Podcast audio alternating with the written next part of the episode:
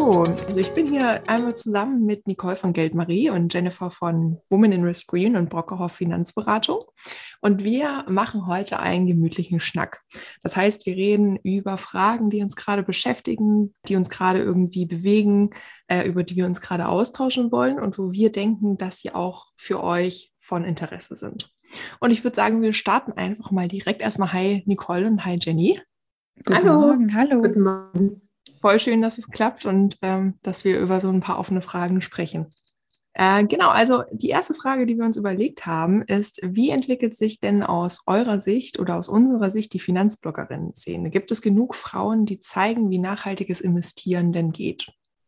Also da fange ich vielleicht direkt mal an und ich fühle mich ein bisschen alleine auf weiter Flur. Also ihr seid auf jeden Fall für mich auch Felsen in der Brandung, aber grundsätzlich ist mein Eindruck, es gibt viele Frauen in Nachhaltigkeit, äh, auch auf äh, Social Media, die aber mehr so die Alltagsthemen, die auch sehr wichtig sind, bedienen.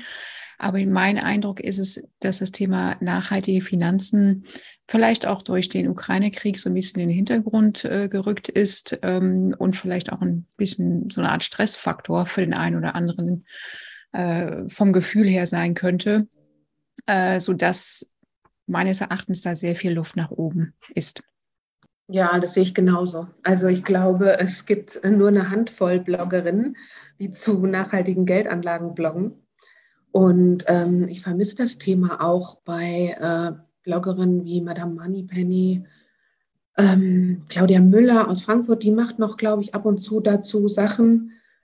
Aber ich sehe das auch so wie ähm, Jennifer. Also das Thema ist nicht so präsent auf Social Media.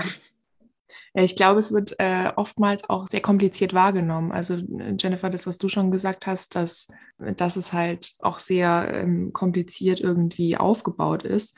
Klar, es ist kompliziert aufgebaut, aber man kann es ja auch leicht irgendwie erklären und das ist ja nicht alles kompliziert. Und ich sehe es auch genauso wie ihr. Ich sehe jetzt auch nicht so viele, äh, die das auch rein mit nachhaltigem Investieren machen, sondern immer mal wieder irgendwie eine Folge und hier eine Podcast-Folge und, und da einen Beitrag. Aber wirklich so dieses tiefgründige, nachhaltige Investieren, ja, das, das fehlt mir auch irgendwie. Ähm, und vor allem, dass es halt auch, ja, ich sage jetzt mal, ein bisschen authentischeres, äh, nachhaltiges Investieren ist und nicht nur, äh, ich, wie investiere ich in einen ESG-Fonds.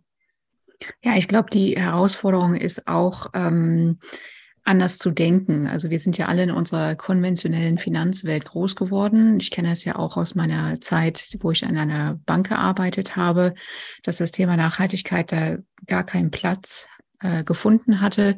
Und jetzt sind wir an so einem Punkt, wo natürlich eigentlich so diese Masse an extremst negative Nachrichten ja auch, ich glaube, auch, sag ich mal, psychologisch irgendwas mit uns macht. Ähm, und dann ist es vielleicht auch angenehmer, wenn man irgendwie denkt, nee, alles soll bleiben, wie es ist. Ähm, mhm. Die konventionelle Welt äh, hat doch bisher alles irgendwie funktionieren lassen. Ähm, also warum dran zweifeln? Ähm, das könnte eben so ein Thema sein. Und mhm. ähm, auch die Auseinandersetzung, äh, ich finde auch dieses, dieses Thema Finanzpsychologie spielt hier mit Sicherheit auch eine große Rolle.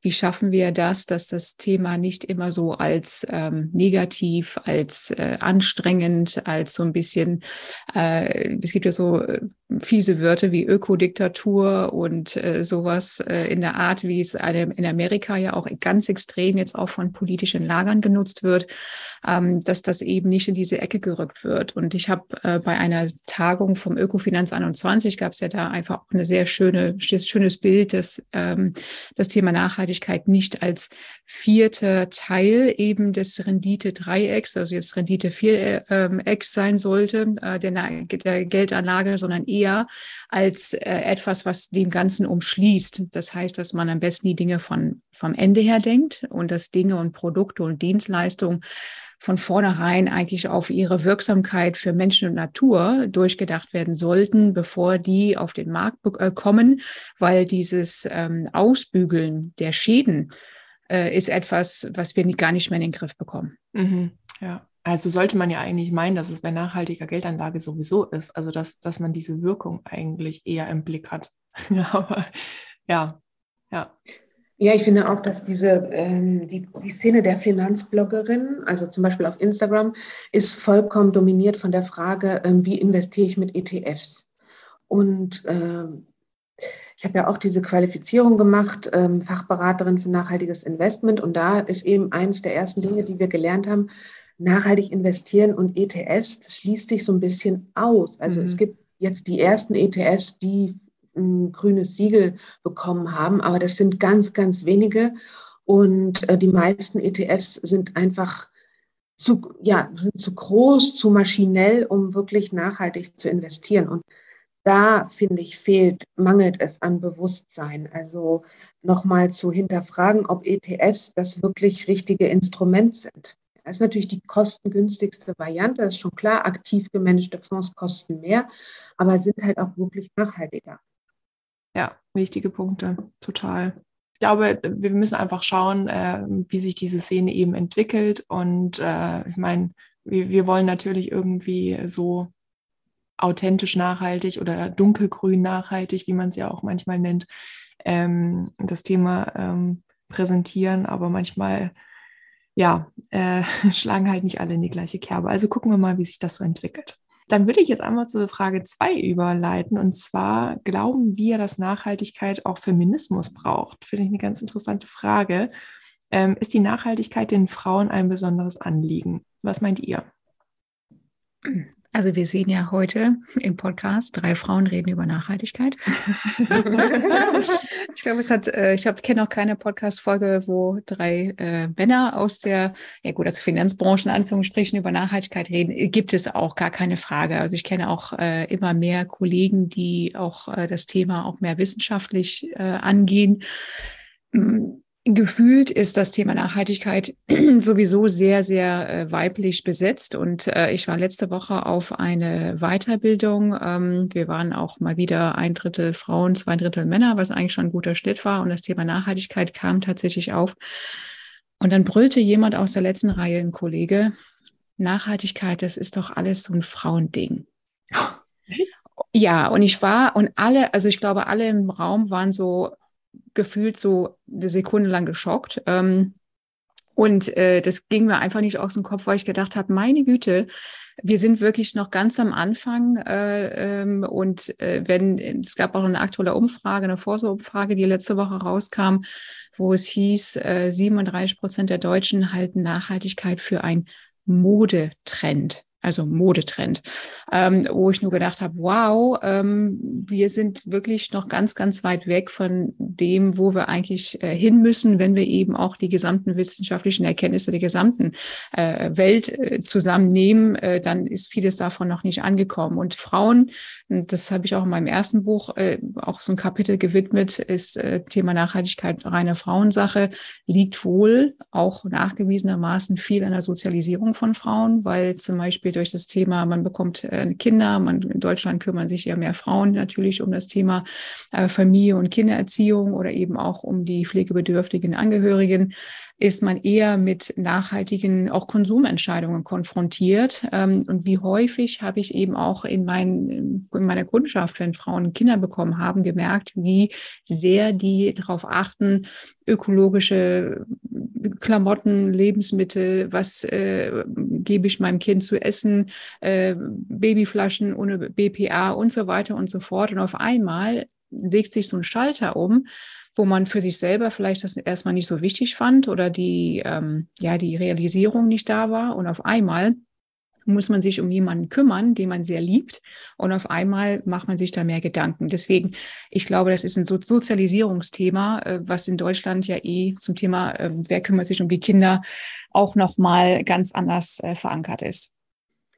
Also ich finde die Frage auch total spannend. Ich habe sie ja auch gestellt und ich äh, kann das auf jeden Fall mit Ja beantworten. Also Nachhaltigkeit braucht auf jeden Fall äh, Feminismus und auch, ähm, dass die Nachhaltigkeit den Frauen ein besonderes Anliegen ist, kann ich auch mit Ja beantworten. Und ich habe zu dem Thema zwei super interessante Sachen gelesen. Und das eine ist das Buch von Ines Imdahl und Janine Steger, Warum Frauen die Welt retten werden.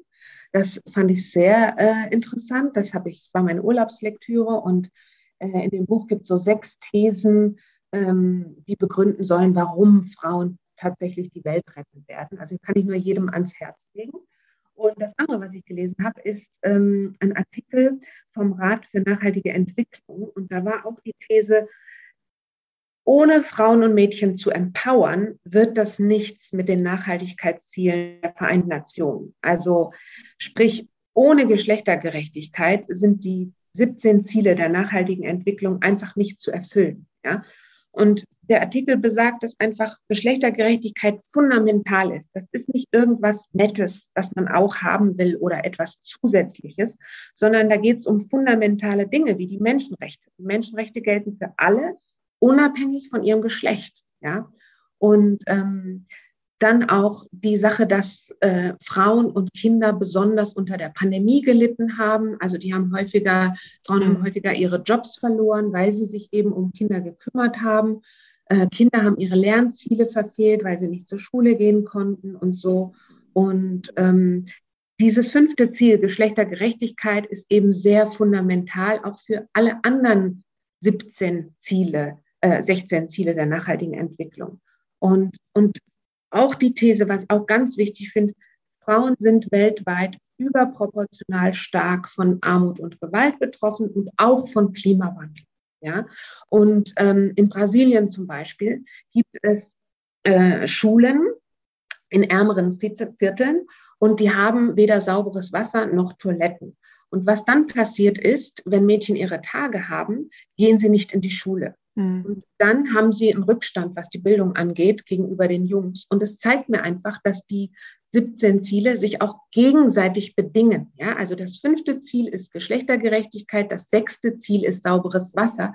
Und ohne sauberes Wasser gibt es eben auch keine Geschlechtergerechtigkeit. Ja, und also das, das muss man einfach wissen und beachten. Und deswegen ist es nichts Zusätzliches, Geschlechtergerechtigkeit, was man irgendwie braucht, äh, sondern es ist was Fundamentales. Das äh, finde ich wichtig. Und mein letzter Punkt ist, man sieht auch weltweit, dass die Klimabewegungen von Frauen geleitet werden. Also angefangen von Greta Thunberg, dann in Deutschland ist auch Fridays for Future sehr weiblich dominiert. Und auch in Brasilien sind 80 Prozent der Umweltschützerinnen weiblich. Ja, es ist einfach ein weibliches Anliegen und ich glaube, dass es ganz wichtig wäre, weibliche Interessen noch stärker in der Politik zu berücksichtigen, damit auch diese Transformation gelingt. Also damit wir wirklich auch diese Just Transition, die, diese, diese Energiewende wirklich schaffen, weil Frauen haben da gute Ideen und werden oft noch viel zu wenig gehört. Mhm, ja. Ja, ich meine, das äh, geht ja eigentlich fast so in die gleiche Kerbe. Frauen werden weniger gehört in der Politik, äh, wie die Vorfälle jetzt mit der finnischen Ministerpräsidentin. Ne? Also, dass ja, man einfach, dass absolut. Frauen einfach ausgeschlachtet werden in der Presse und jede Möglichkeit genutzt wird, äh, wenn man ein falsches Kleid dann hat oder was auch immer oberflächlich ist, dass man da äh, das aufgreift, um ja, um sie schlecht dastehen zu lassen. Aber ich sehe das genauso wie ihr tatsächlich. Und ähm, ich habe ja auch mal eine Folge mit äh, Jana Ay jetzt gemacht ähm, über Ökofeminismus, die äh, ökologische Seite ähm, kombiniert mit der feministischen Seite. Und das war auch super spannend. Also kann ich auch empfehlen, das da vielleicht nochmal reinzuhören, weil Jana auch ganz viele interessante ja, Punkte dazu hatte. Aber ich habe tatsächlich auch gelesen, dass eine Studie durchgeführt wurde von einem digitalen Versicherungsmakler. Und da wurden 1018 Personen befragt und ähm, zunächst gaben 52 Prozent an, dass sie Interesse an Themen wie Nachhaltigkeit und Umweltschutz haben und dass ihnen das auch in Versicherungen zum Beispiel wichtig sei. Und unterteilt in Geschlechter ergab sich aber, dass 56 Prozent der Frauen Interesse daran haben und nur 48 Prozent der Männer. Also ich glaube, Frauen haben einfach ein größeres Interesse oder sind einfach zukunftsgerichteter und schauen vielleicht mal drei Schritte in die Zukunft. Und ich glaube, das ist tatsächlich auch so ein bisschen in der Evolution, was ihr gesagt habt, begründet, mhm. dass Frauen halt wirklich an die nächste Generation und die übernächste Generation denken und Männer da so vielleicht ein bisschen ab und zu, es gibt natürlich auch Ausnahmen, keine Frage, aber zum größten Teil ähm, ja eben ein bisschen kurzfristiger denken. Halt. Ja, generalisieren kann man das nicht, aber ja. Genau. genau. Okay, kommen wir zur nächsten Frage. Wie entsteht Wirkung? Bedarf es mehr Verbraucheraufklärung? Oh ja, super spannende Frage. ich, äh, das kommt ja öfter vor, auch diese Frage, ähm, bringt es wirklich was, wenn ich in einen grünen Aktienfonds investiere, anstatt in einen konventionellen Fonds? Bringt das wirklich was für Klimaschutz? Und ähm, ich glaube auf jeden Fall ja. Und ich habe auch einen Artikel gefunden, der äh, meine These bestätigt.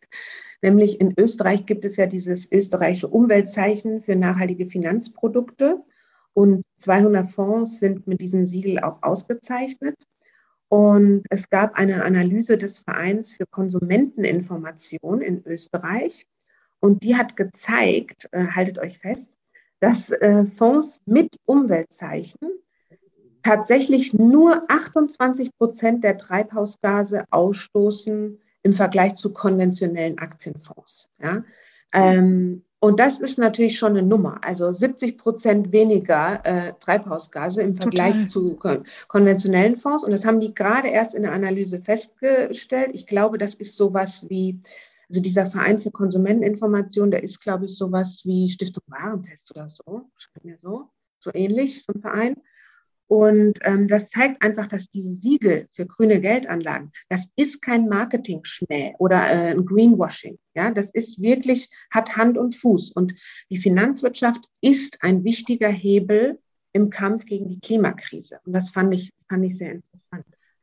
Hm, ja, also äh, die Scientists for Future haben ja sehr schön gesagt, die äh, vier bösen Fs, ne, Fliegen, Fast Fashion, Fleisch und Finanzen. Das sind halt die größten Hebel, um eben auch unsere Emissionen äh, drastisch äh, zu kürzen, wovon wir extrem sehr weit weg sind. Heute Morgen habe ich äh, just gelesen, dass die Subvention für fossile Energien äh, seit dem Corona-Jahr 2020, also 2021, sich leider wieder verdoppelt haben.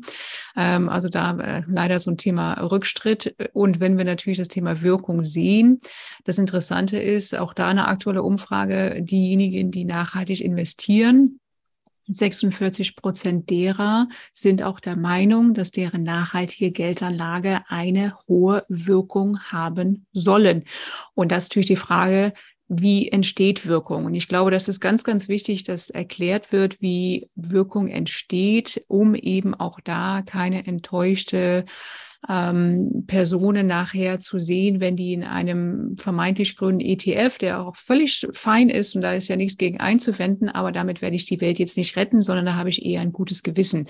Und diese Abstufungen zwischen gutes Gewissen haben oder eine echte messbare und sichtbare Wirkung zu erzielen, da bedarf es auch einfach die Unterscheidung, welche Anlageklassen bestehen und welche können auch welche Wirkung auslösen. Und ähm, vielleicht darf ich da ein, so ein Mini-Werbeblock irgendwie einschieben, aber ich habe so ein Green Investment Map mit einer Graphic Recorderin erstellen lassen, ähm, wo man genau eben auf diese Themen bildlich eingeht. Also alle, die äh, irgendwie da ähm, Näheres wissen wollen, am besten einfach auf Instagram gucken und äh, da wird dann einfach hinterlegt, wo man das abrufen kann, ähm, weil das schon natürlich ein bisschen ja, kompliziert mag ich nicht als Wort, aber es ist schon etwas, wo man ein bisschen mehr erklären muss, ähm, wie sowas funktioniert.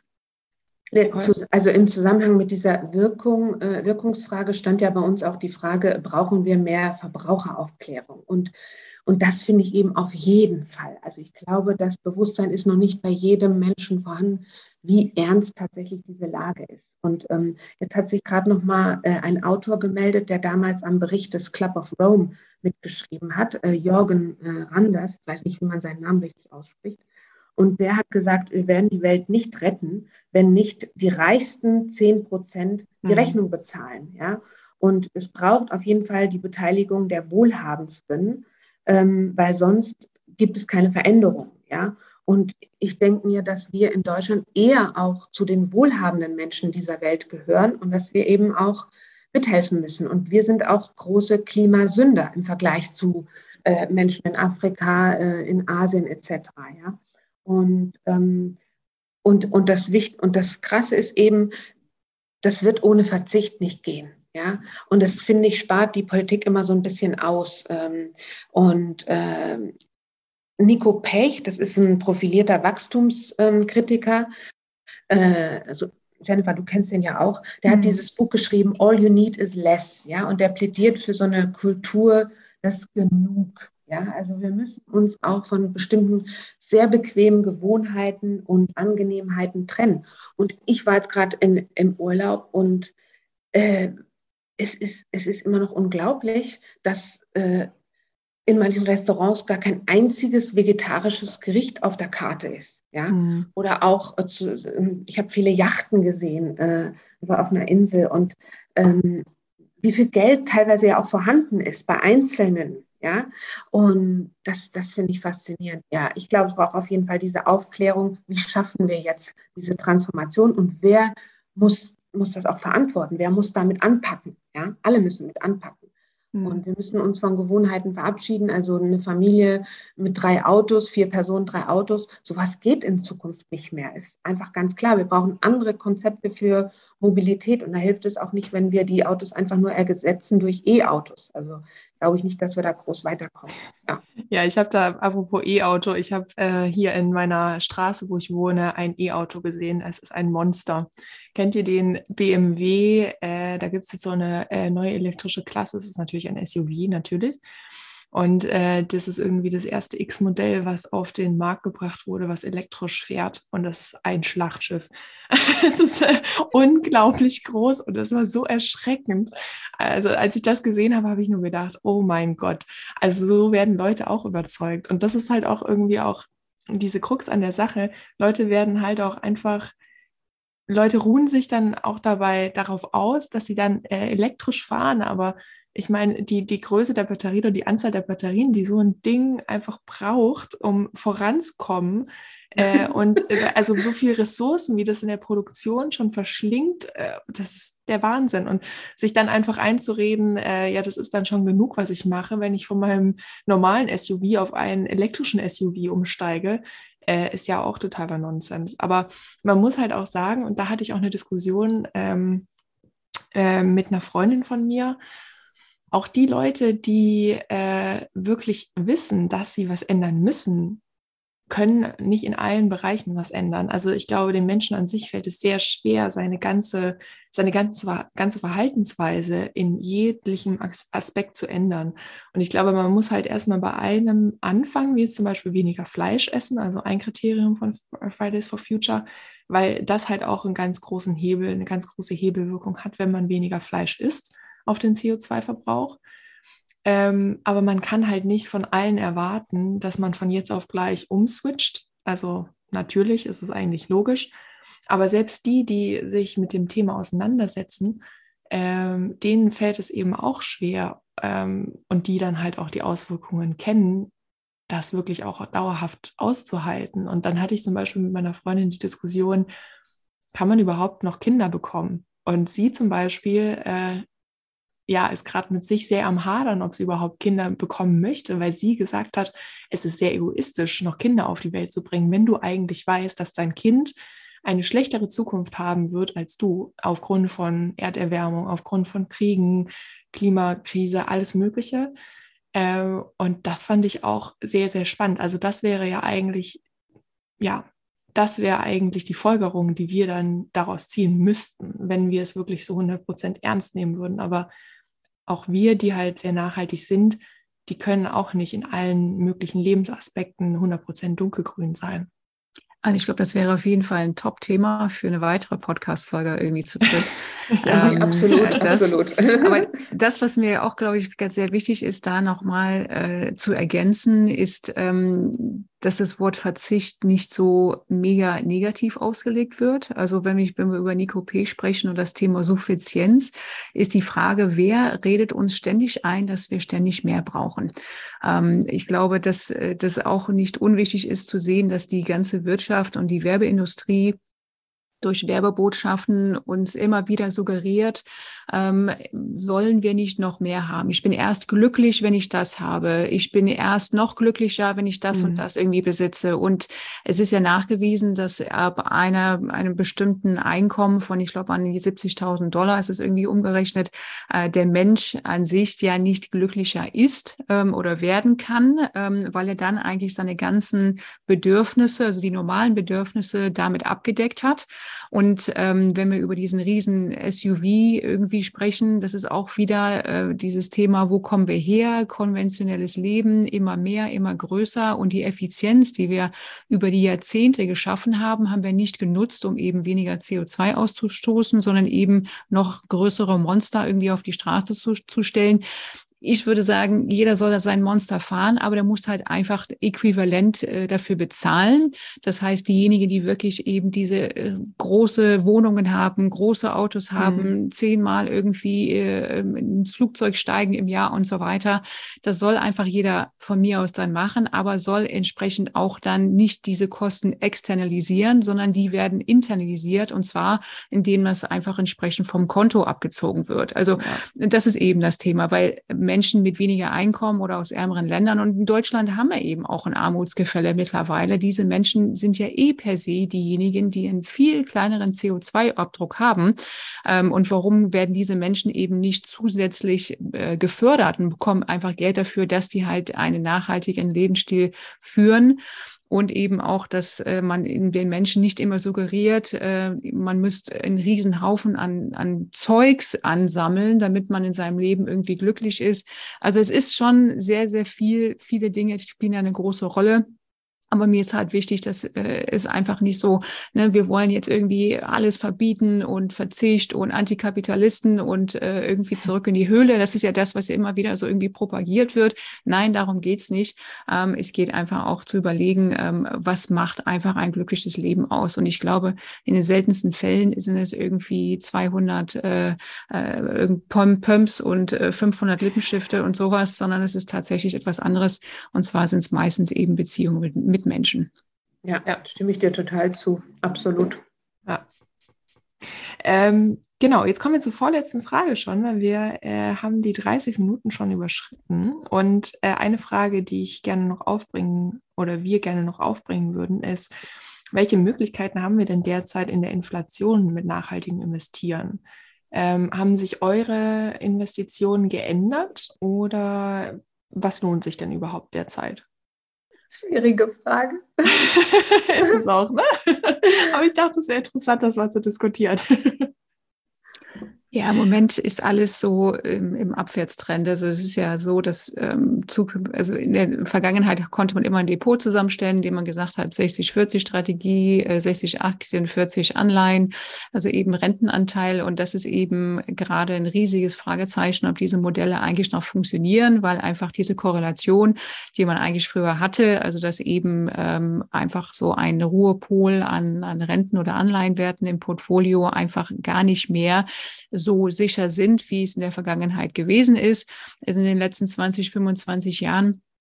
Und wenn natürlich eben auch beide Anteile im Portfolio fallen, dann fragt man sich, okay, wie soll ich jetzt irgendwie Vermögensaufbau langfristig hinbekommen, gerade wenn alle jetzt über das böse Wort Rezession sprechen, was vielleicht auch länger andauern kann. Hm. Ich zahle nach wie vor in meine Sparpläne ein ähm, für ähm, meine Altersvorsorge, sei es jetzt eben auf der betrieblichen Ebene, also eben auch ein, ähm, ein ähm, Art Versorgungswerk, wo ich privat weiter einzahle. Dann gibt es ja eben auch Verträge äh, in Wertpapiere. Ich habe auch ein ETF-Portfolio tatsächlich, ein grünes und eben auch ein äh, mit aktiven Fonds, um einfach mal zu sehen, wie die sich da unterscheiden, unterscheiden von der Wertentwicklung her.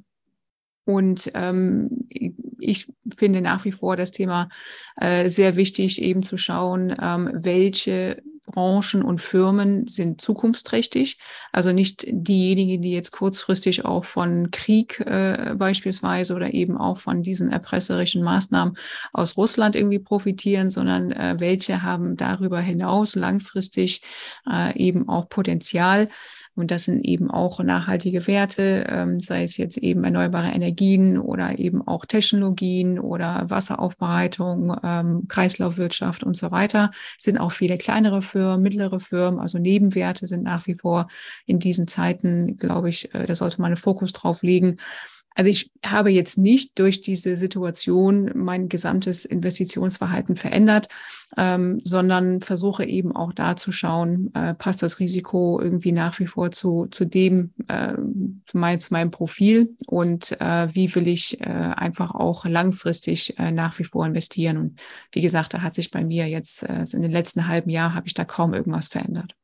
Mhm. Ja, also so geht es mir auch in, ähm, ähnlich. Ich habe auch weiterhin meine Sparpläne laufen. Da habe ich natürlich Daueraufträge. Also da wird ab und zu mal ein bisschen korrigiert, aber ansonsten bleibe ich bei den gleichen Fonds.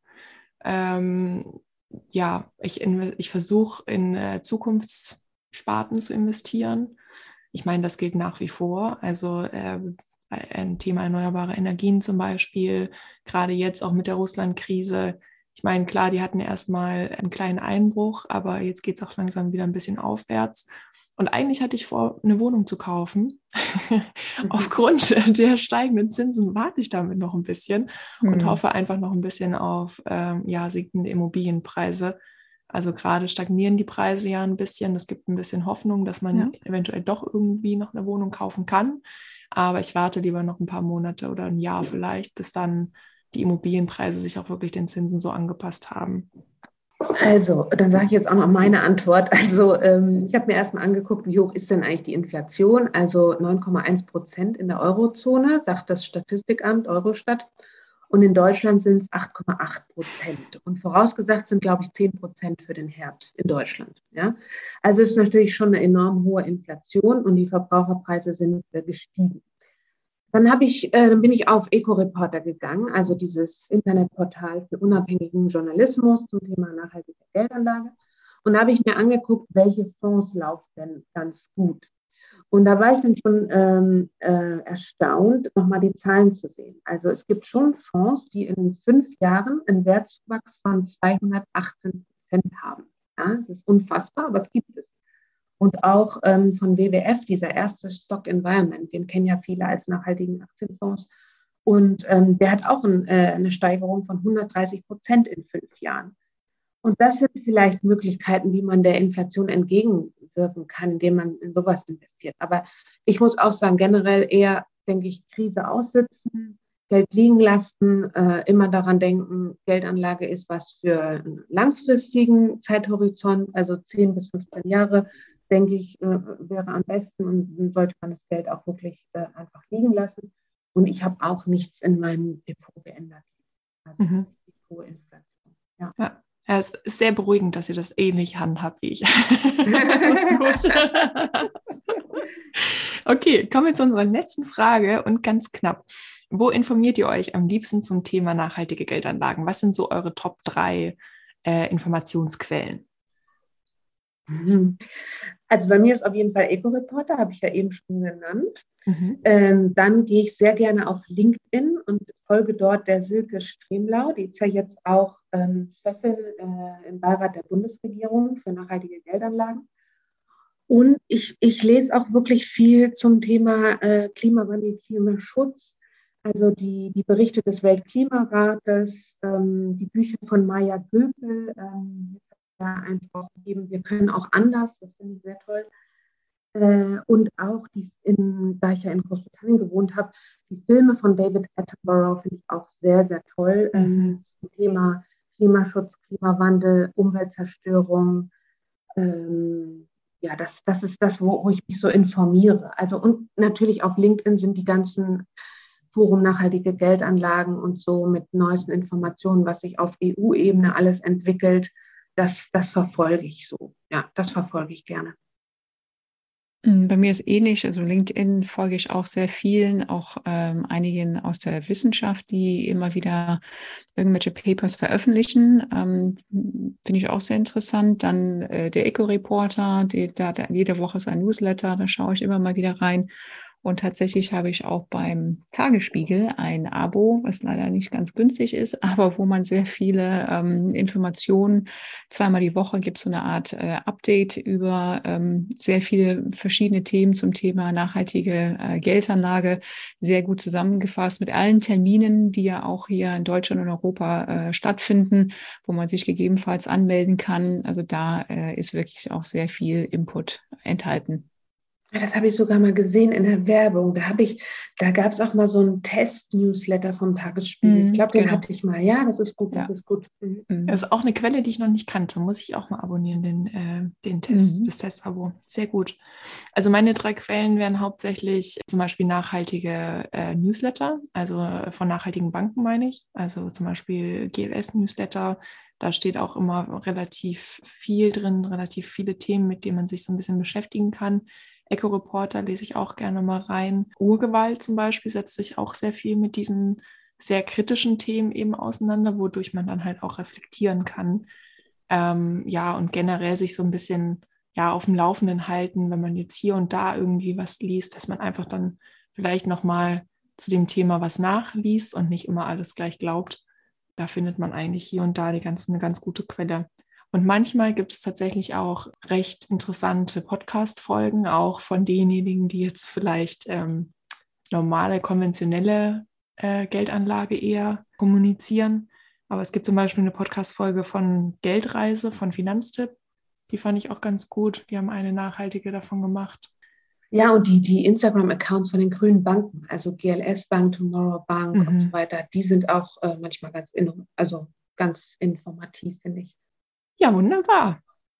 Dann danke ich euch sehr. Es war mir eine Freude. Und ähm, ich denke, das schreit nach Wiederholung, weil ich merke, dass wir alle drei irgendwie noch ganz viel haben, über das wir eigentlich noch reden, gerne reden wollen würden. Aber dann wird es, äh, glaube ich, eine zu lange Folge.